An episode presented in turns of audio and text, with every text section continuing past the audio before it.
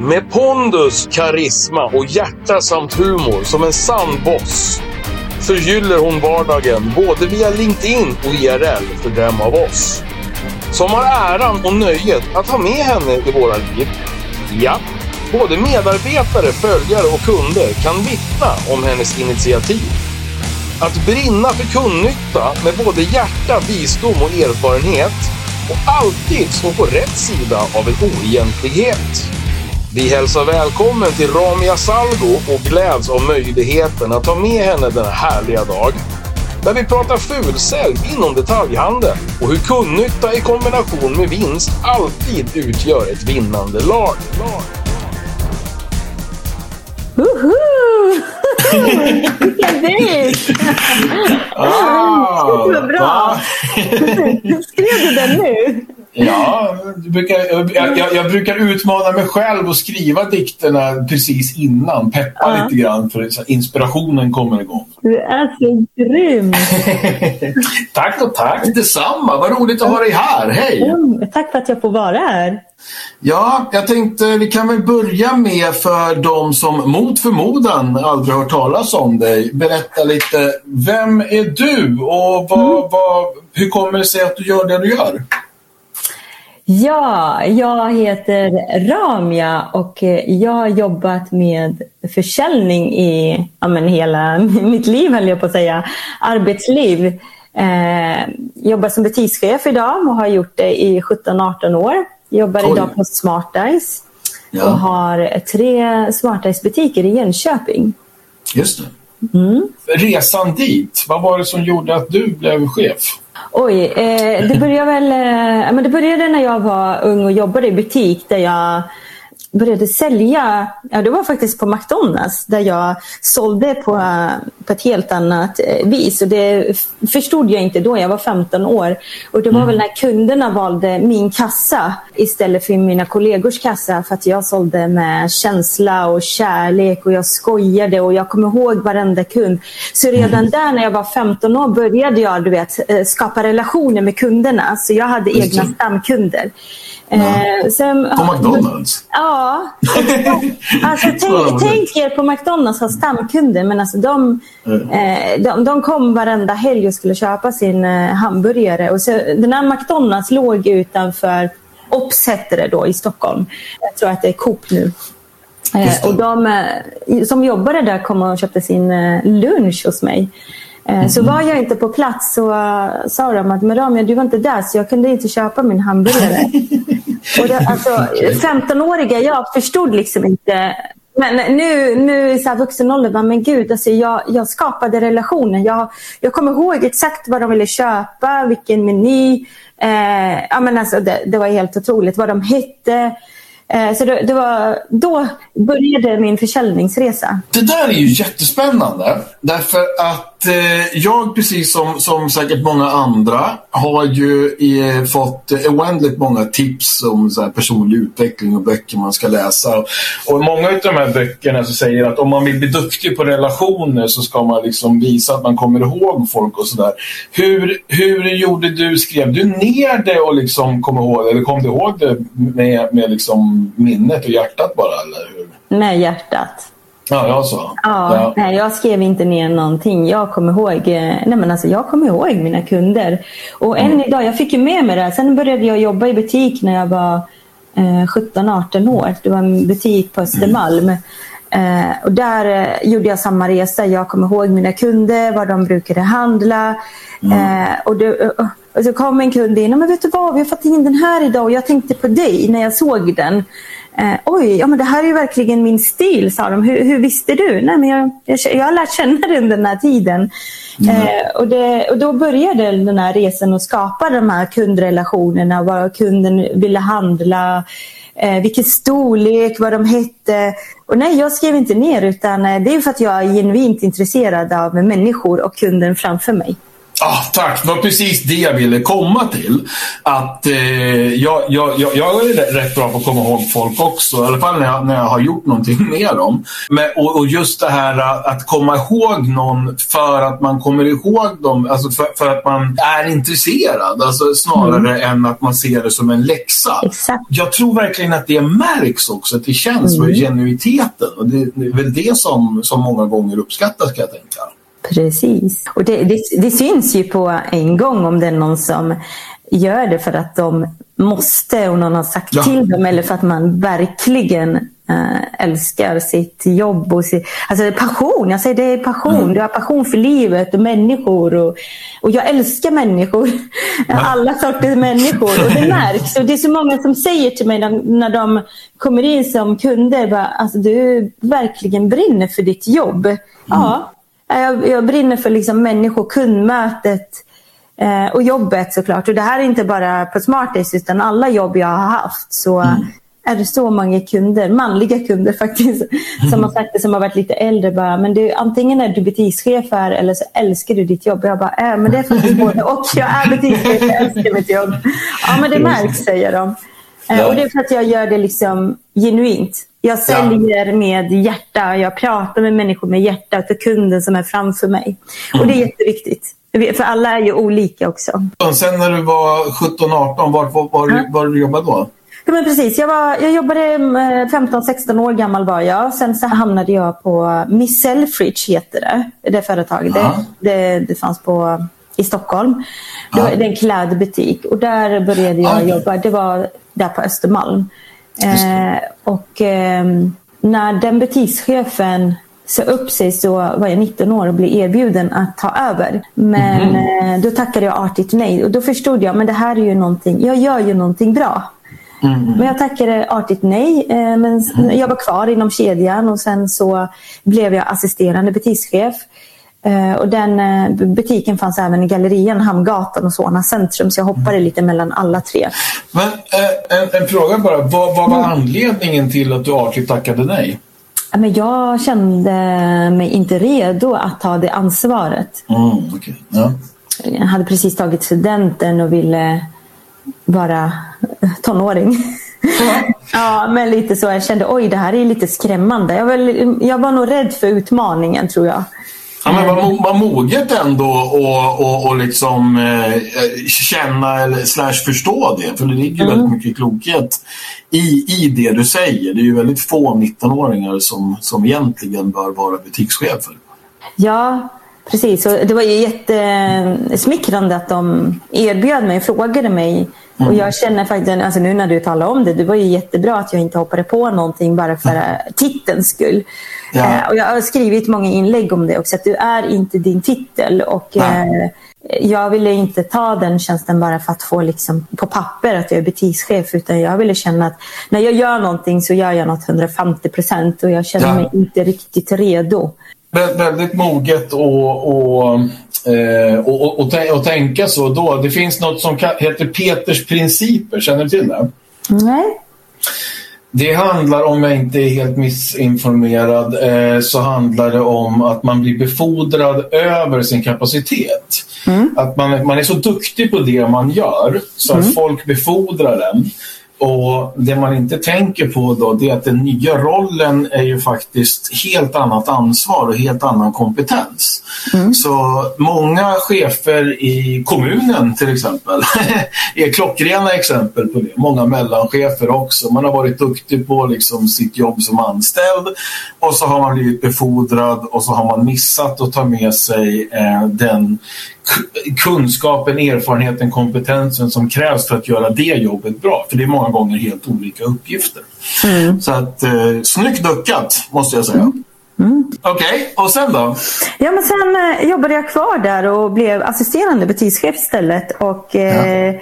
Det var ju då jag hade kunder som eh, talade om för mig att eh, de hoppar in i bilen och åker, det här var när jag bodde i Stockholm, och hoppar in i bilen och åker till den här butiken. Eh, även fast det finns en nära dem. Eh, för att de vill ha min service. Eh, ja. För att jag är på plats. Och då har de sagt att om du slutar Ramia, se till vart du ska. För vi handlar av dig oavsett vart du jobbar. okay. Och då kände jag att det är ju någonting jag gör. Det är någonting ja. jag gör och det här måste jag få med mig eh, vart jag än går. Och det är, jag går tillbaka till den. Jag, jag säljer med hjärta. Jag ser mm. människan, liksom, jag ser kunden som en människa. Mm. Eh, och jag har koll på dem. Bara, Kanske, jag, har, jag, jag, har inte koll på vad alla heter, det kan jag inte säga. Men jag kommer ihåg dem, vad de handlade sist kanske, vad de har för stil, storlek. Och så lämnar jag alla mina känslor liksom så och så bara fokus på kunden. Och då mm. Växte jag som person där. Min eh, chef som jag hade då lärde mig exakt allting hon kunde. Mm. Eh, och sen lades den butiken ner så jag förflyttades till Topshop som det hette då, det var samma koncern. Mm. Eh, och där eh, fortsatte jag den resan och sen eh, hamnade jag på Gina Tricot och då blev jag butikschef. Och då var jag 22 år tror jag. Okej. Så är, är det efter det som du har liksom haft olika butikschefsjobb eller har du? Ja, precis. Så Gina Tricot hade jag, eh, då var det Sickla köpkvarter som, när vi startade upp det, det centrumet. Ja. Eh, då fick jag den butiken och efter ett halvår fick jag en till butik och sen en tredje. Så jag hade tre butiker där när jag var 22 år gammal. Wow. Eh, och 30 anställda. Och då kände jag att ah, det är nog någonting jag gör som är ganska bra om jag får så här många butiker på kort tid. Wow. Och då fortsatte kunderna säga så till mig. Men, eh, Ramia, du, du gör någonting väldigt bra och det finns en Gina Tricot-butik där vi bor men vi kommer hit. Mm. Eh, och jag lyckades liksom förmedla det till min personal också, alla de här 30 mm. anställda. Mm. Så vi gav ju 100% wow-service. Ja. Vi, vi, lämnade liksom allting, höll vi på vika en vara, lämna och bara gå till kunden, se kunden, den människa du har framför dig. Eh, översälj inte, utan sälj med hjärta. Se vad den, alltså behovsanalys. Eh, jag säger alltid, fråga kunden det är lite som att du går in i en relation. Fråga så mycket som möjligt och ta reda på vad kunden behöver och, och se alla behoven. Då får du reda på alla kundens behov. Och det är då mm. du kan skapa ett litet paket till den här ja. kunden utan att det blir för mycket. Eller för lite. Det, det är ju en väldigt intressant effekt eh, som, som händer när, när man säljer i, i butik eftersom kunden har ju liksom fattat någon form av beslut eh, mm. när de kommer in i butiken som skiljer yeah. sig mot när man kör uppsökande försäljning.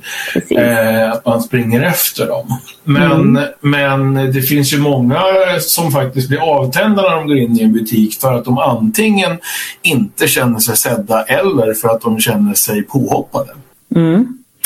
Precis, och jag har sagt så här att eh, när en kund eh, tar sig tiden att sätta sig i en bil och parkera eller sätta sig i en buss, åka kommunalt, tåg, vad det nu än är, ta sig in i den här butiken eller centrumet.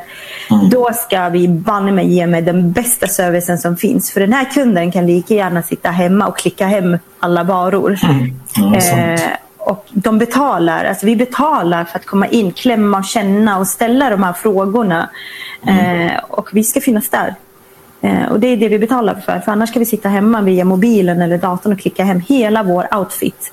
Eh, mm. Så tar vi oss in i en butik, då, då, man betalar lite extra för att få den här servicen. Och det är precis som du säger, man kan bli avtänd av att inte få ett hej eller eh, det värsta som finns är när man ställer en fråga och säljaren inte alls är intresserad Alltså mm. jag, jag, vänder på klacken och går därifrån för då kan jag lika mm. gärna beställa varan hemma och, och kolla i lugn och ro. Så tar jag, in mig, jag tar jag mig in i en butik då vill jag kunna ställa de här frågorna, jag vill få ett hej, jag vill kunna känna klämma, jag vill kunna fråga finns den här i den här storleken eller vad tycker ni, vilken storlek ska jag ha på mig, vilken ska jag köpa? Eh, och det, det är det jag kämpar med här, att vi måste ge bättre service eh, i hela alltså Sverige tycker jag. Jag tycker inte vi är bra på det. Eller vi kan bli bättre. Mm, okay. vad, vad, har, har du något exempel på något land som du tycker gör det rätt? Nej. Eh, nej, faktiskt inte. Jag reser väldigt mycket men eh, nej, det kan jag inte säga. Nej, men jag, kan, jag, jag, själv en, en, en, reflektion där. Om man tittar på USA till exempel så tycker mm. jag att det är horribelt.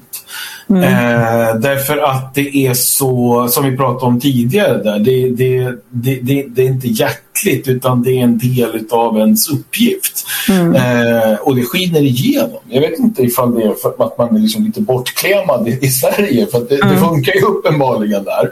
Eh, men, men, men, jag tycker, och det har jag pratat mycket om med andra gäster också, att det, det mm. handlar ju liksom om det här som du är inne på, relationen. Alltså att man, att man är ärlig eh, och, och genuin. Mm. Eh, för att det är precis, precis som du sa, det, det, är ju någon form av relation som man startar. Jag, jag ska mm. erkänna att det, det, jag vet inte om det någon gång har hänt att jag har hoppat in i bilen och åkt iväg till en annan stad bara för att det är en person som är ansvarig för den butiken. Men det beror på att jag är lat. Mm. Jag menar, jag, vill jag ha någonting då, då ofta googlar jag det och så går jag in i en butik och så typ kan jag allt och så köper jag oftast fel. Mm. Men jag vet inte om det, det kanske är lite typiskt svenskt. Där. Jag tror så här, om man vill säga så här Rasmus. När du mm. klipper dig, går du till samma frisör eller koll, klipper du dig på olika frisörsalonger? Ja, men det där är en spännande fråga. Jag hade, ett tag så hade jag en, en frisör som jag gick till samma hela tiden. Sen slutade hon. Mm. Och sen så har jag faktiskt gått till olika. Så för att jag, jag, jag har, alltså, jag är så otroligt dåligt exempel. Jag är så här, mm. äh, vad fan, det är dags att klippa sig. Det kommer jag på på tunnelbanan på vägen hem mm. i princip. Det är ju mm. ingenting som jag ger tid för i kalendern och boka mm. tid för. Så, jag, jag, vet inte om det finns någonting som jag egentligen planera. Jag önskar att jag vore bättre att planera. Mm, men... Okay. Vad sa du? okay, då var du ett dåligt exempel. ja. Men de flesta vill, de flesta, nu säger jag inte alla, men de flesta mm. vill gärna gå till samma frisör. Man har skapat en relation, frisören vet hur du vill klippa dig. Eh, speciellt om det är en kvinna, för man kanske vill färga håret. Man har påbörjat liksom en resa med håret. Man kanske har börjat, man, man, exempelvis någon ska blondera det. Ja, men det är olika steg man gör. Men då vill man gå till samma för den här frisören har stenkoll på, ja men jag då som har lockigt hår. Eh, jag måste gå till samma för nu har jag lärt honom hur han ska klippa mitt hår och det är en, en viss teknik. Ja. Eh, och han kunde inte den tekniken innan. Jag har lärt honom för att det var så man klippte mig i Stockholm. Eh, och då har jag lärt honom att så här ska du klippa. Och nu kan han den utan till och det är jättebra. Och då går jag bara till honom för han vet liksom sist hur vi klippte oss eh, hur vi ska klippa oss, vilka färger han har i mitt hår. Nu vet han om, om jag har fått lite gråa hårstrån, där ska vi ta den här färgen. Liksom. Eh, då vill jag gå till honom och, och varje gång vi går, då, men då pratar vi. Liksom, eh, vi har skapat en relation. Han känner mig, jag mm. känner honom. Jag skulle aldrig kunna tänka mig byta om inte han själv slutar som frisör. Eh, så det skulle vara av den anledningen. Och Jag tror att många känner sig, man, man vill känna den här tryggheten. Och man, jag brukar säga så här, det handlar mer när det är personkemi. Mm. Så känner du personkemi med någon Alltså, säger nu din frisör, om, om din frisör skulle säga så här, men Rasmus, du skulle verkligen behöva det här schampot i ditt hår. Då skulle du lita på den här frisören. Bara, ah, men den här frisören har koll på mitt hår och, och, och, verkligen genuint tycker att jag ska ha det här schampot. Då köper du säkert det. Jag, jag litar aldrig på frisörer längre. För de, sa, de, de, de, de ljög för mig under hela min uppväxt och sa att jag hade tjockt och fint hår. men, men det har du, det har bara blivit tunnare. Det är åldern, det är åldern. Det, det, det, är fortfarande tjockt på sidorna, det är bara ja, kalt i mitten. du kan få lite av mig. ja, ja, tack. Eh, nej, men det, det, är klart att det stämmer. Jag satt och tänkte här medan du pratade. Alltså det, det, är väl kanske inte riktigt eh, samma eh, grej, men, men, men ändå. Alltså jag tänkte på när vi fick vikarier i skolan. Uh. Så kändes det ju helt plötsligt så, vad fan är det här för människa? Ska de komma hit och lära mig? För jag vill ju ha min, min lärare. Mm. För att man var, var ju van vid den. Och det, det, är lite grann samma sak om jag tittar på ett tv-program och det är så helt plötsligt så byter de mm. eh, reporter eller, eller programledare ja. eller en, en, serie och de byter skådespelare. Det är som, ja. ja. men såklart, man vill ju ha det som är familjärt. Ja. Eh, det ligger nog jättemycket i. Mm. Eh, men, men hur mycket av det här, eh, alltså när du säger att du tycker att vi, kan, att, vi, att, vi, att vi borde bli bättre på det, det låter ju ändå som någonting som... Det låter ju väldigt självklart när du säger det. Hur kommer det sig mm. att folk inte förstår det, tror du? Men jag, tror att, jag tror att det är mycket besparingar överallt. Eh, mm. Man ska skära ner på personal. Eh, ledningen eh, är kanske inte lika aktiva och, och ser vad som sker på golvet. Mm. Och det ska sparas och sparas och det ska skäras ner. För det, faktum är ju att den största kostnaden är personal. Ja. och ger vi inte kärlek till de som faktiskt gör jobbet på golvet, det är ju personalen, då blir man inte lika motiverad och man kanske inte brinner för sitt jobb lika mycket utan då går man dit och gör sitt jobb, bara det man ska göra, inget mer. Eh, man gör inte det här lilla, lilla extra. Eh, mm. och då, då, då fallerar allting och då känner man kanske inte att men varför ska jag stå här och le och göra lite mer än vad jag ska när jag ändå får min lön, det är samma lön. Eh, och sen kanske chefen är stressad och inte är på plats lika mycket. Alltså allt börjar med liksom ledningen upp. Är det ett bra företag och en bra ledning, då smittar det ner sig. Ja. Ja, ja men jag, absolut, jag håller med. Jag ska återkomma till det. Eh, för det, det, har ju att göra med egentligen själva eh, ämnet med, med Fulcellspodden. Jag, jag, mm fulsälj inom detaljhandeln är ju liksom en, en väldigt intressant bäst. Men mm. innan vi går in på det.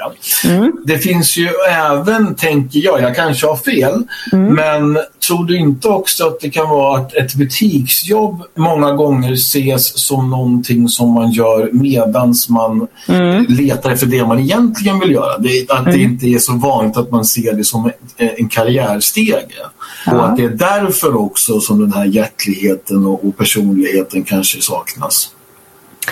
Eh, absolut, men jag tror också att det handlar om eh, jag tror att de flesta som går in i ett jobb faktiskt vill ha bra referenser också. Då ska man gå in och ge, sitt hjärta på sitt jobb.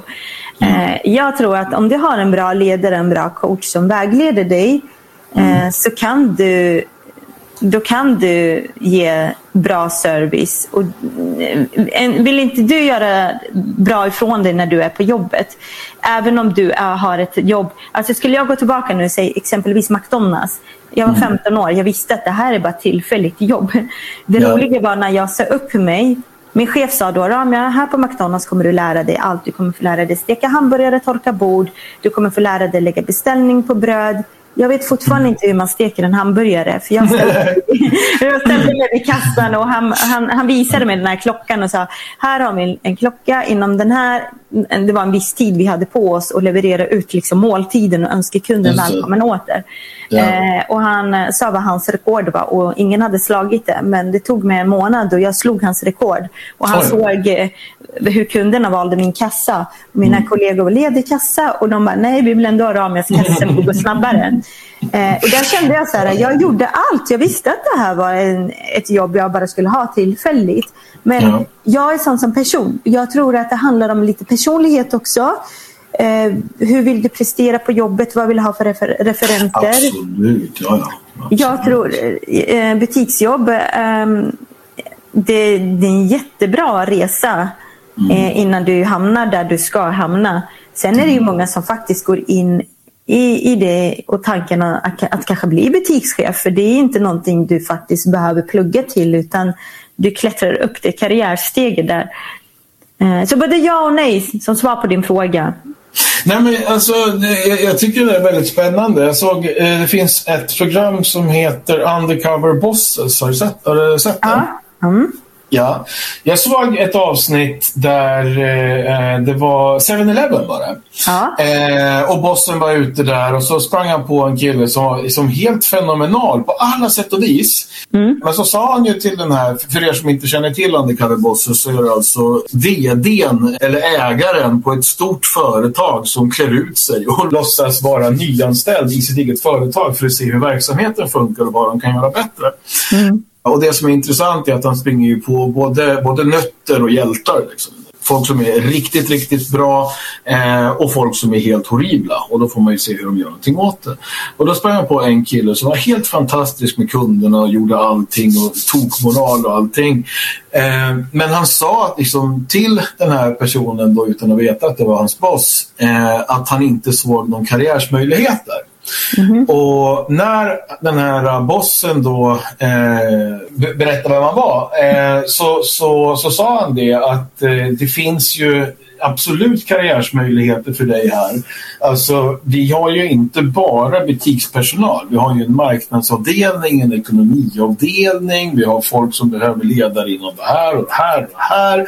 Och det, eh, just det där att, att man ingår i en organisation. Mm. Att det inte bara är det man ser där på golvet. Det, det tror jag går många förbi när mm. man tar sådana här, eh, alltså till, vad ska man säga, under tiden jobb. Eh, sen kan det vara många som, som studerar och så också såklart som har det som för någonting för att få in lite extra pengar. Mm. Men jag tror absolut att Eh, att det skulle påverka folks känsla eh, och vilja att ge service, eller förståelse för att man behöver ge service om man förstod att det fanns någonting annat bakom. Precis. Eh, men sen också just kanske erfarenheten man får utav att arbeta med det. Vad, vad man kan ha för nytta av det i resten av livet. Jag tycker mm. överlag att folk är ganska dåliga på att och, och, och, förklara vad ska jag med den här eh, erfarenheten till? Mm. Men alltså, inom telefonsälj till exempel så är ju det en av de största usparna. Det är ju att man säger till folk att när du, när du klarar av det här då kommer du lära dig att förhandla med banker.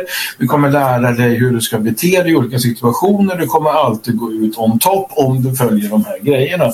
Och sen lär de dem tyvärr många gånger hur man manipulerar folk.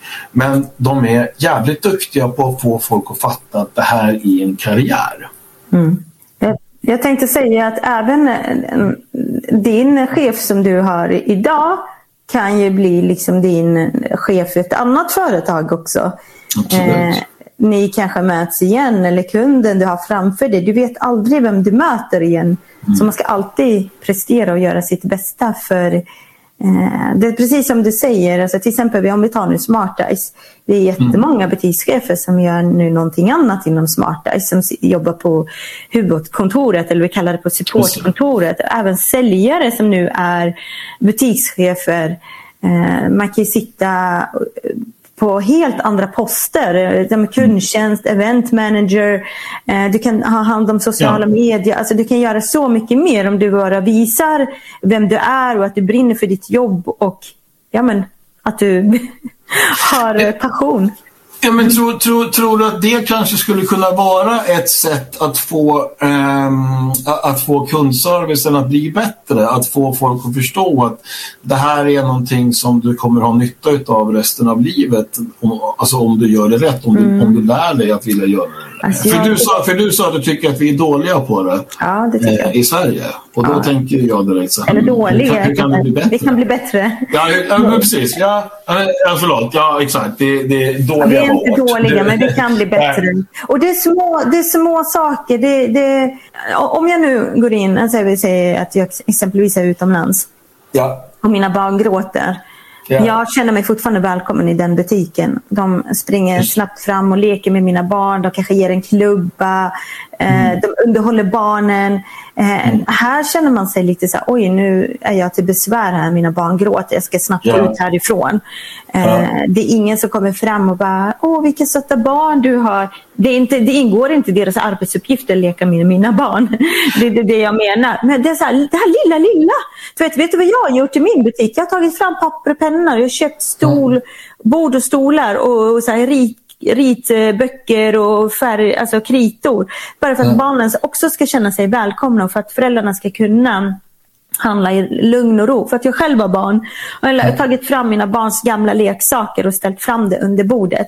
Och så tar jag dit barnen och så kanske jag är väldigt barnkär. Jag brukar bära barnen och, och gulla med dem. Men eh, det gör ju att föräldrarna känner så här, men här vill jag vara. Kolla hur de är mot mina barn och mina barn kan sitta här och, och rita i lugn och ro. Då kan jag handla i lugn och ro. Eh, bara en sån här liten, liten grej. Sådär ja, gott folk. Det var allt för denna gång. Men! Värsta cliffhangern. Hur ska vi klara oss utan att höra slutet på Ramias skönsång? Det är lugnt kompis. Nästa avsnitt kommer om typ en och en halv vecka. Så då får du äntligen din nyfikenhet släcka. Fram tills dess får du ha tålamod. Sånt är bra att träna på har jag hört. Men framförallt ska du ha en underbar fortsatt period. Fram tills att vi fortsätter och går in på vad som även i detaljhandeln kan kännas lite stört.